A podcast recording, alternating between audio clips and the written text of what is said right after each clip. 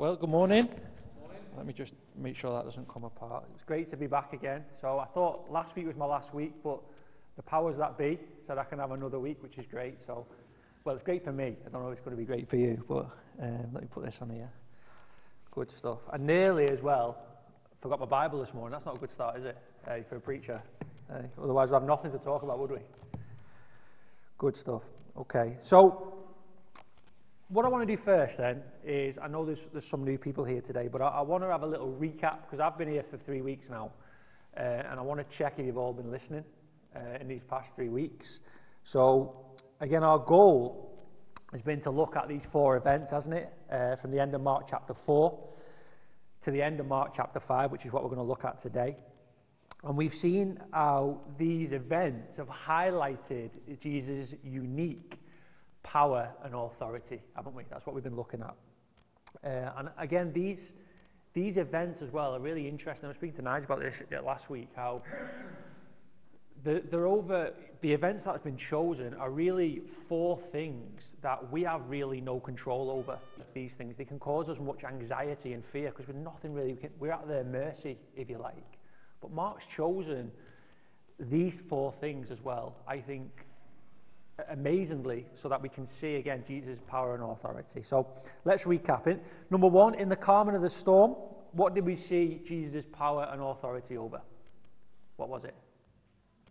Nature. Brilliant. Okay. Number two, in the exorcism of the man from the Gerasenes, what did we see Jesus' power and authority over there? The demons, the demonic. Okay, finally, last week, number three, with the woman who had the bleeding for 12 years, what, again, what did we see Jesus' power and authority over there? Sickness, absolutely. So, again, these are really historical events, but Mark has chosen these four things, well, three things we've already looked at. Um, again, nature, the demonic, and sickness. Okay? This morning is the fourth and final one. And you could say, if you like, this is the biggest one we have an issue with. You know, again, me and Nigel talking about this. But and all of us, in some shape or form, can resonate with dealing with this, if you like, enemy. Okay? So let's take a look. So it's if you get in your Bibles, uh, Mark chapter 5. And we're going we're gonna read through verses, the whole passage again, from verse 21 to 43. So it's a bit of a long one. But I'm to ask as well, I'm to ask Gabe I was going to ask you last week, but I want to ask you now to come out and read it for us, mate. Is that okay? You can read, can't you? Yeah, good, okay. It's all right. Me neither.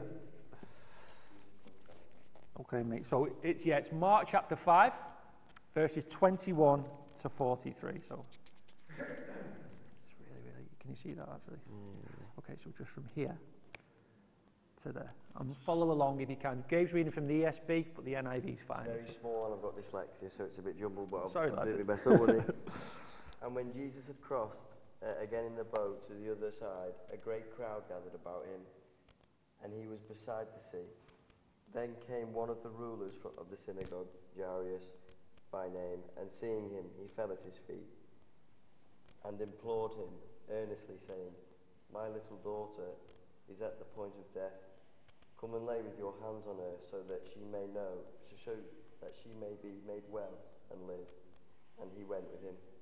And a great crowd followed him and throned about. And there was a woman who had had discharge of blood for 12 years and who had suffered much under many physicians and had spent all that she had and was not sorry and was not better but rather grew worse. She had heard the reports about Jesus and came up behind him in the crowd and touched his garment. For she said, If I touch even his garment, I will be made well. And immediately the flow of blood dried up, and she felt in her body that she was healed of her disease. And Jesus, perceiving in himself that power had gone out from him, immediately turned about in the crowd and said, Who touched my garments? And his disciples said to him, You see the crowd pressing around you, and yet you say, Who touched me? And he looked around to see who had done it. Uh, but the woman, knowing what had happened to her, came in fear and trembling and fell down before him and told him the whole truth. And he said to her, Daughter, your faith has made you well. Go in peace and be healed of your disease. While he was still speaking, there came from the ruler's house someone who said, Your daughter is dead. Why trouble the teacher any further? But overhearing what they had said, Jesus said to the ruler of the synagogue, Do not fear, only believe. And he allowed no one to follow him except Peter and James and John, the brothers, the brother of James. They came to the house of the ruler of the synagogue, and Jesus saw, saw a commotion, people weeping and wailing loudly. And when he had entered, he said to them, Why are you making a commotion and weeping? The child is not dead, but sleeping. And they laughed at him. But he, was, but he put them all outside and took the child's father and mother and those who were with him and went in where the child was. Taking her by her hand, he said to her, Talitha cumi, which means, Little girl, I say to you, arise. And immediately the girl got up and began walking. Twelve years of age, and they were immediately overcome with amazement. And he strictly charged them that no one should know this, and told them to give her something to eat. Brilliant. Thanks, mate. Thank you very much. Great stuff. And a bit of a long one. You've done really well there with that small writing as well. Let me, uh, let me pray for us before we go on.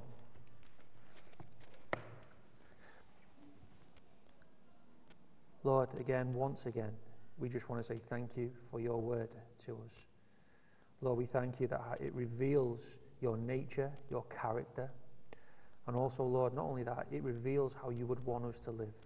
Lord, we thank you that we can draw from it um, faith. We thank you that it provokes our faith. And we ask this morning that that's exactly what it'll accomplish within us. And I ask it in Jesus' name. Amen. Amen. Great stuff. Okay. So, as we've seen at this point, again in Jesus' ministry, his fame has grown and the crowds are following him everywhere.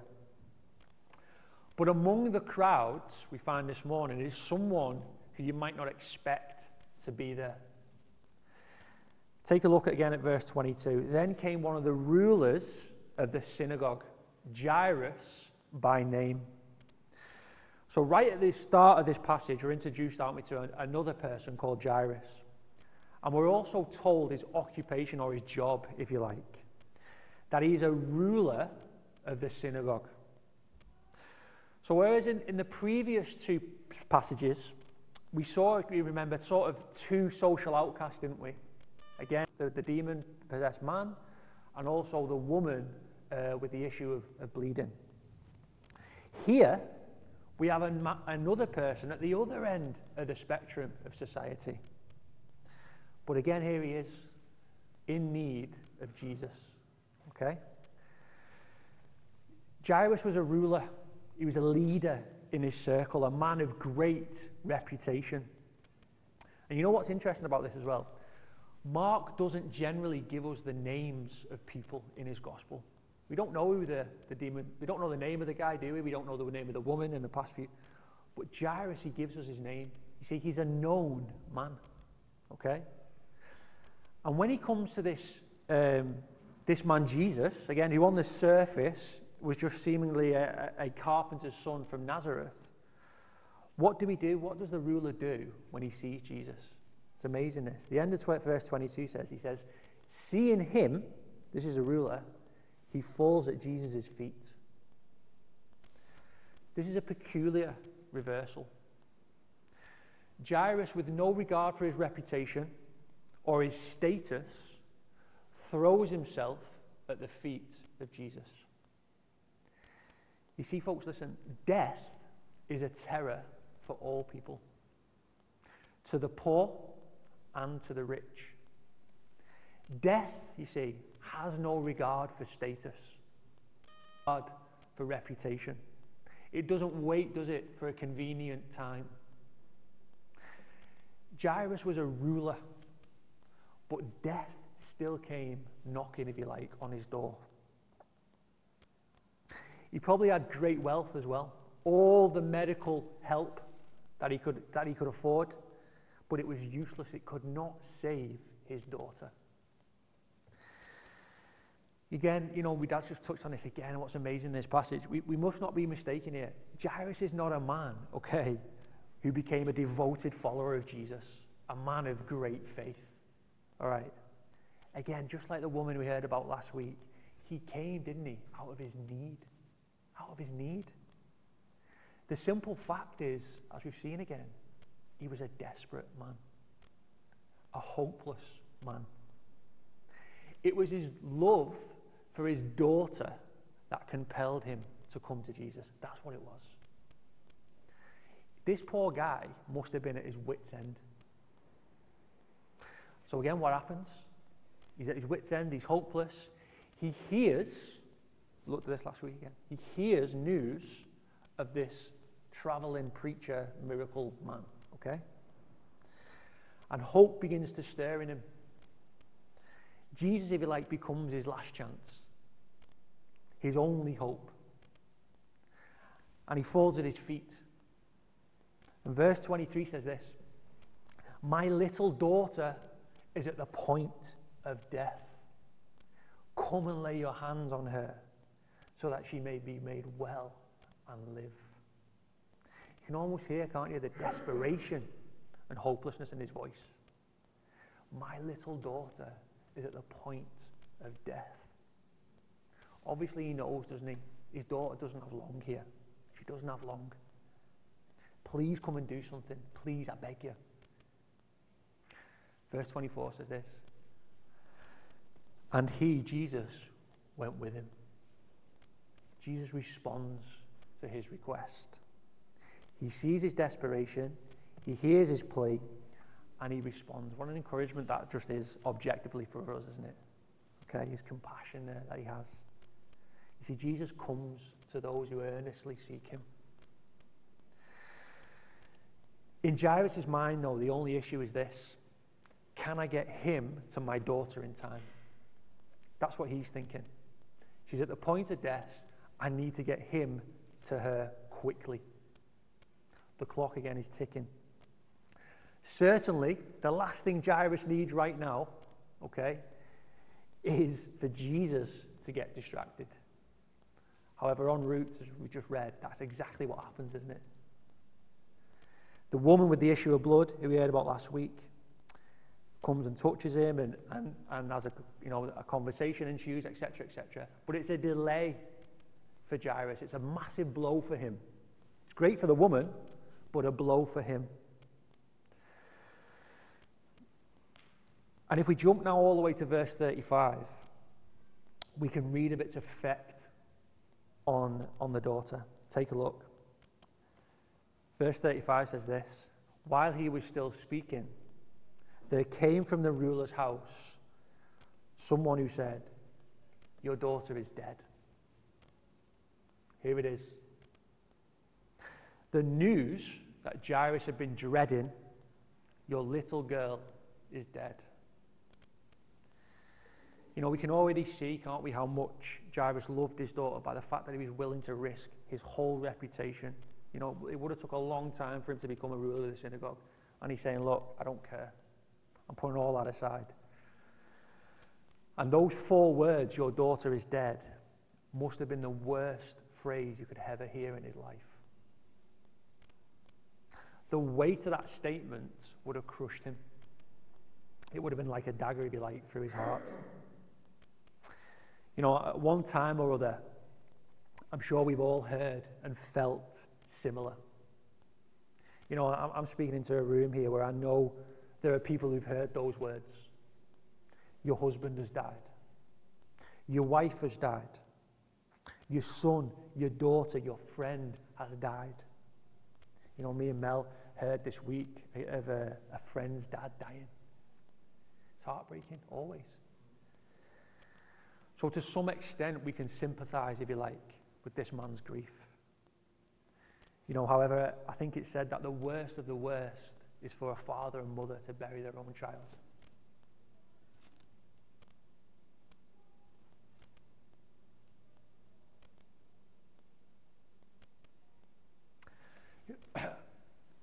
You know, on the surface, at this point in time, the healing of this woman, okay, has re- resulted in a catastrophic delay for this young girl. She'd run out of time. And if that wasn't enough, bad enough, okay, the, bear, the person bearing the bad news says this Why trouble the teacher any further? It's dismissive, isn't it? Leave him alone. What's the point, Jairus? She's dead. She's gone. Let him go his own way. Basically, what they're saying with this phrase is this death is final. That's it. There's no way of coming back from this. You know what's interesting here, though, again, in the passage, is we see this title given to Jesus, which we saw in the calming of the storm Teacher. Remember that? The disciples said, Teacher, do you not care that we are perishing? You see, in giving Jesus that title is an assumption. Because, of course, Jesus is a teacher. You know, we see that in the parables and things like that. But if Jesus is just a teacher, then of course he doesn't have anything to offer, does he? Nothing. Wise words aren't going to help his daughter, are they? Education isn't going to help his daughter now. More knowledge is useless. Therapeutic cliches just aren't going to cut it. But again, listen, in the calming of the storm, what did Jesus establish? I'm no mere teacher. I'm much more. The bearers of this bad news had a huge flaw in their understanding of who Jesus is. And I'll say it again, and I've said it up many times. This is what Mark's gospel is all about. You see, Jesus, chapter 1, verse 1, is the Son of God. That's who he is. He's the Christ. And the people still haven't understood it. And with this statement, Jairus might be ready to concede defeat. However, for Jesus, this is what's amazing. It's just another opportunity to provoke faith. Listen to his words in verse 36. But overhearing what they said, this is Jesus, he said to the ruler of the synagogue, Don't fear, only believe. Just as he said to his disciples in the boat with the storm, Why are you afraid? Remember, he said that to them. This same medicine, if you like, is offered to Jairus. Don't fear, just believe. Once again, Jesus prescribes belief and faith in him as the antidote to fear. That's the medicine. Not just intellectual acknowledgement of who he is, but that deep rooted trust in spite of overwhelming circumstances. That's what, again, that's the biblical definition of faith. It's amazing, isn't it, how confident our Lord is of his power. That message which pierced Jairus' heart, that his daughter was dead, it didn't stop Jesus for a moment. If you like, he's still going. So now the tables have turned in the passage. Jairus comes to Jesus for a healing, and Jesus is now challenging him for a resurrection. It's amazing, isn't it? What a development. How could he have known that that mustard seed of faith was going to bring such great rewards? And verse 37, we're at the house now. And Jesus allowed no one to follow him except Peter, James, and John, the brother of James. This is what he does in Mark a lot as well. And they came to the house of the ruler of the synagogue. And Jesus saw a commotion, people weeping and wailing loudly. And when he had entered, he said to them, Why are you making a commotion and weeping? Well, obviously, this sounds, doesn't it, like an absolute ridiculous question to ask. Are you mad, Jesus? A little girl has just died. But then he goes on to make another ridiculous statement, if you like. The child's not dead, she is sleeping. You know, skeptics could say here that she wasn't really dead, she was just in a coma. But remember, Jesus couldn't have known that. It was the root, it was the people from the house that said she was dead. So what's happening here is Jesus is pronouncing a future miracle is going to take place. It's okay that she's dead, in one sense. Again, in her death in this instance is going to be no more than just a sleep. And the people's response, naturally, they laughed at him. But he put them all outside and he took the child's father and mother and those who were with him and went in where the child was. And taking her by the hand, I love that. I love that scene. I love the, the compassion and delicacy he demonstrates here. Jesus is facing death, the most vicious, destructive enemy of the human race. And such is his power that he holds this child by the hand and leads us straight out of it. He's saying, listen, by his actions, if I have you by the hand, death is just sleep. That's what he's saying. What's amazing about this as well, actually, Jesus doesn't need to take her by the hand, does he? Remember Jairus? Uh, sorry, Lazarus. Okay? He'd been dead in the tomb for four days. The stone is rolled away. Jesus doesn't go in and shake him or perform some thing, voodoo ritual on him, does he? He spoke it. He says, Lazarus, come forth. So he doesn't need to take a hand, but he's chosen to do that. I've not got this here, but I think the reason for that is because he's responding to Jairus' request when Jairus says, Come and lay your hand on her. And Jesus does exactly what he's asking him to do. And he takes her by the hand and he says to her, Talitha cumi, which means, Little girl, I say to you, arise. Again, there's a couple of fascinating things about these words as well. First one is why has Mark chosen to include them here? And if you didn't know, the New Testament was uh, originally written in ancient Greek.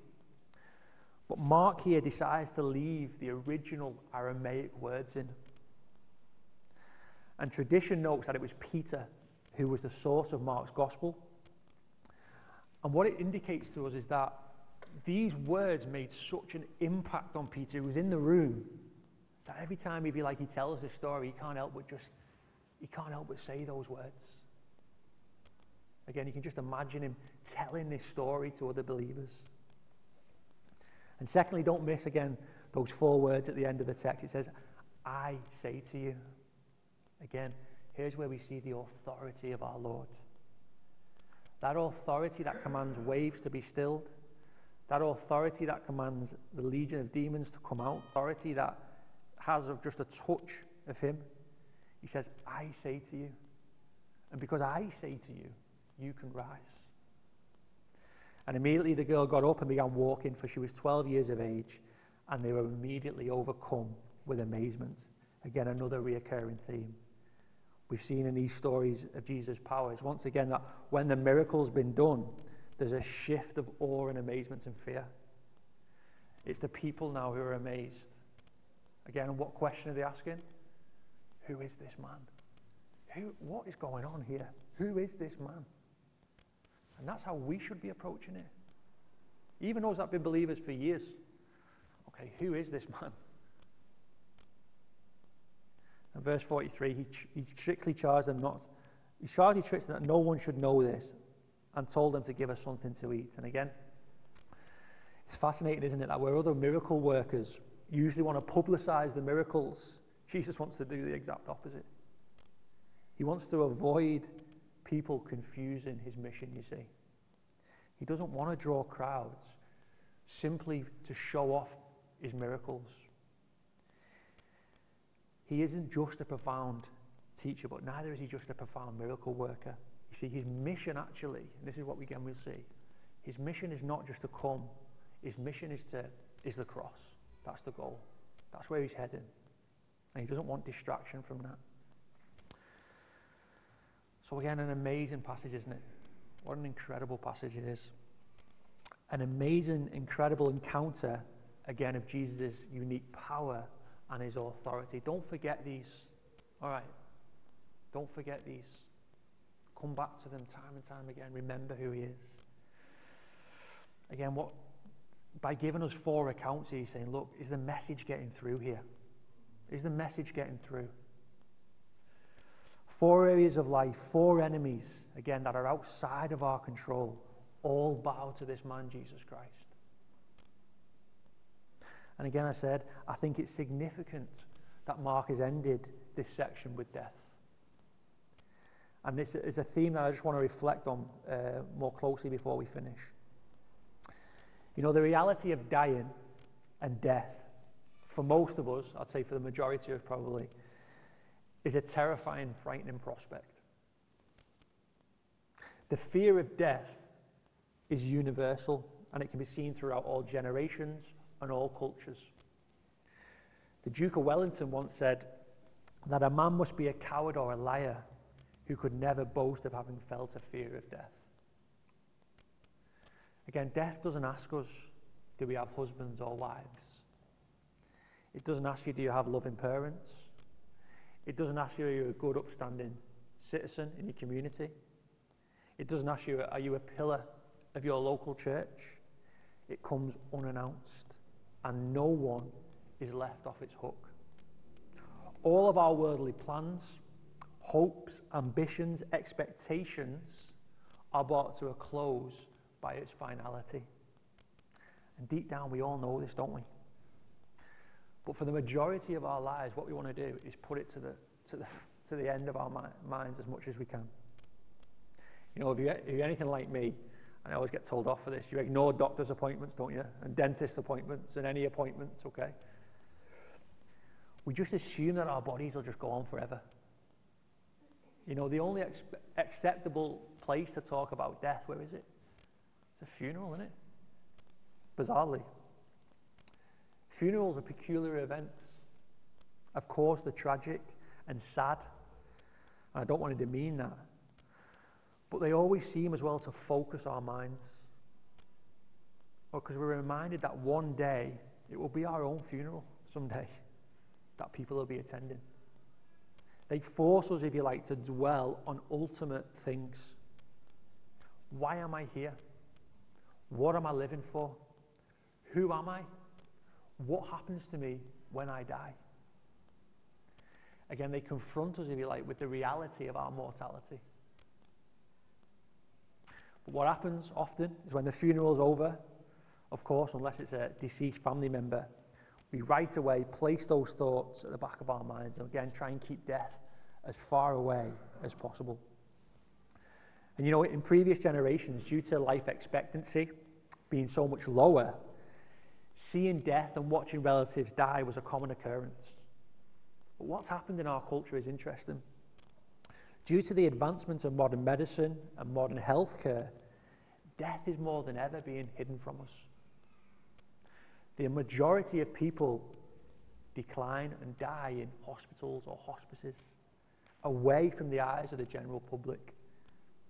And instead of becoming accustomed to seeing death, it actually leaves many people unaccustomed and unprepared. That, this means that when we, when we confront death, we're paralyzed with an anxiety and fear because we don't, have a, we don't really have a framework now to deal with it in our society. We, we hide it away. So that's a little bit, I think, on, again, how, how our culture treats death, ultimately. But what I want to do, I think what's interesting is this morning the text reveals actually death's biggest blow. Death's biggest blow and why people fear it so much is not so much in the act of dying. Again, that goes quite quickly, that passes. Death's biggest blow is inevitably the separation that it brings. In Jairus' case, it was separation from his daughter. This was the source of his fear. Again, because he loved his daughter. It was that separation that is so hard. It's that separation that causes so much grief. And I want to comfort you this morning. Jesus went through those emotions as well. The Bible says that he was a man of sorrows and acquainted with grief. Jesus felt the loss and separation of a loved one. Again, we've just seen it now, but the shortest verse in the Bible, do you know what it is? Jesus wept. But do you know why he wept? Because his friend Lazarus died. That's why he wept. And John 11 36 says this And when the Jews saw Jesus' tears, they said, See how much he loved him. What's crazy is Jesus felt the sorrow and grief, even though he knew he was going to raise him, which is mad. You see, the raising of Jairus' daughter in our passage this morning is both a deed of compassion, but also a pledge of a conquering king over death. This little girl is an example to us. That's why it's in our Bibles. Symbolically, she is a pledge of what Christ will do for those who put their faith in him. He will call believing people from their graves. He will gather them together, all different tribes, tongues, and nations, and that separation will be over. He's a great reconciler. Believing parents will once more see their believing children. Believing husbands shall once more see their believing wives. You see, there's coming a day, folks, listen, your daughter, your son, your wife, your husband is dead will never be heard anymore. Isn't that amazing? The great Baptist preacher Charles Spurgeon said this Death in its substance has been removed, only the shadow of it remains. Nobody's afraid of a shadow, for a shadow cannot block a man's pathway even for a moment. The shadow of a dog can't bite, the shadow of a sword can't kill. Christ himself took the full force of death's destroying power by dying and paying for our sin, then rising from the grave. Trusting Jesus may not remove death's shadow, but remember, shadows cannot hurt us. You see, there's essentially three ways to consider death in our culture. The first is to regard death as natural and something that we should just embrace when it comes. That's the naturalistic understanding. The second is, some, is, is to view death as something that must be avoided at all costs. But the third is this this is the Christian one, this is the biblical one, is to regard death as an enemy. An enemy that must be defeated. But you might say, how effective is it though, Matt? Jairus' daughter will die again. We will die. The Bible has something clear, I think, to say on this. In his wisdom, you see, listen, God has decided not to apply all of Christ's redemptive work at once to us, but rather gradually over time. Here's how the Apostle Paul responded to a similar charge in his day. Again, those who were laughing at him, if you like, about the resurrection of the dead. Listen carefully to these words 1 Corinthians 15. He says, Now, if Christ is proclaimed as raised from the dead, how come some of you say there is no resurrection? That's what Paul's saying. And Paul says, Look, logically, if there's no resurrection of the dead, then not even Christ has been raised. And if Christ has not been raised, then our preaching is in vain and your faith is in vain. The whole thing's a waste of time. This is a waste of time. We are even f- being found to misrepresenting God. That's what Paul's saying. Because we testify about a God who's raised Christ, whom if he did not, tr- if he did not rise, it is true that the dead are not raised. And if the dead are not raised, then not even Christ has been raised. And if Christ has not been raised, your faith is futile and you're still in your sins. Then those who have also fallen asleep, that phrase again, in Christ have perished. If in Christ we have hope in this life only, we are of all people most to be pitied. That's true, isn't it? It might not be true for us because we live in relative comfort, but I think of my brothers and sisters all over the world are being killed for believing in Christ. If Christ isn't raised, they are most to be pitied, aren't they? But listen to how Paul goes on. But in fact, Christ has been raised from the dead, the first fruits of those who have fallen asleep. That's the phrase. He's the first one to rise and stay risen. For as by a man came death, by a man has also come the resurrection of the dead. For as in Adam we all die, so in Christ we shall all be made alive. But each in his own order again. Christ is the first fruits, then it is coming those who belong to him. That's the biblical pattern. Then comes the end, Paul says, when he delivers the kingdom to God the Father after destroying every rule, every authority, and every power. For he must reign, listen to this now, until he has put all enemies under his feet. And the last enemy to be destroyed is death. Again, death is not just a natural part of life. To the Christian, we should grieve and be upset about it because it's an enemy. It's unnatural. It's not how God made it to be. And every time someone dies, it reminds us that God's work is not yet complete. Because of sin, again, death has entered the world. And only when sin is completely defeated will death cease to be a part of that question. And the cross and resurrection of our Lord Jesus Christ stands again as a sure and reliable promise that someday death will be no more. As long as Christ is off the cross, we don't have to fear death. All right? As long as the tomb's empty next Sunday, which it still is, we don't have to fear death, do we? We don't have to fear it. This is Christianity, folks, in its simplest form, okay? Faith in Christ saves us. That's it. All right? Do you have that security? If you're not in Christ, you don't. That's the reality. And I urge you, if you haven't yet, come to Him. You have a deep need, rich, poor, whatever aspect of society you have, can provide for you.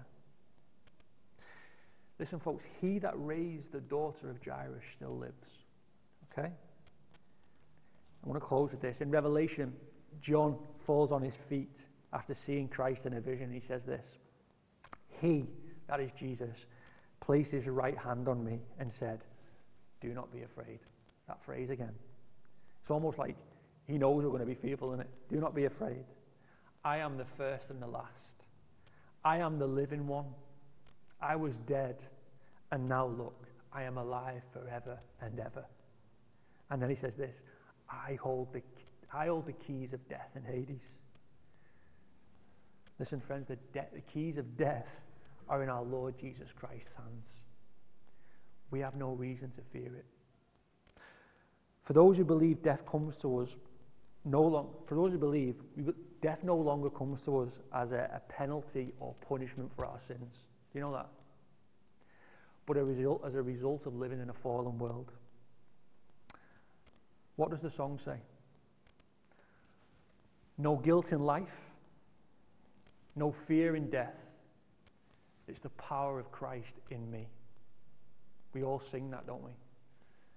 No fear, no guilt in life. There's no guilt. There's no condemnation for those who are in Christ Jesus. There's no fear in death anymore. Why? Because this is the power of Christ in us. That's our song, isn't it, as Christians? Okay? What an amazing truth that is. Amen? Let's pray.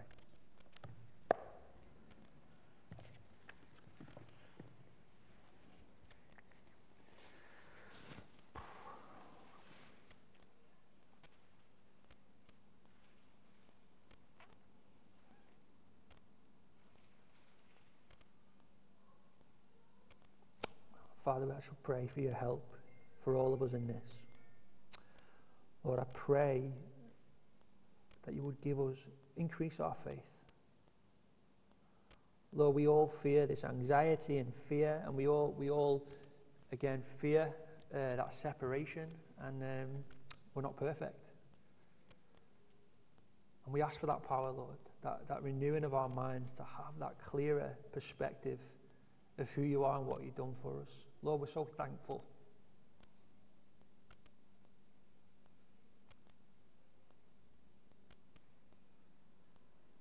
We have such a hope, Lord. Help us to, um, to proclaim that. I pray for my brothers and sisters here. I thank you for them.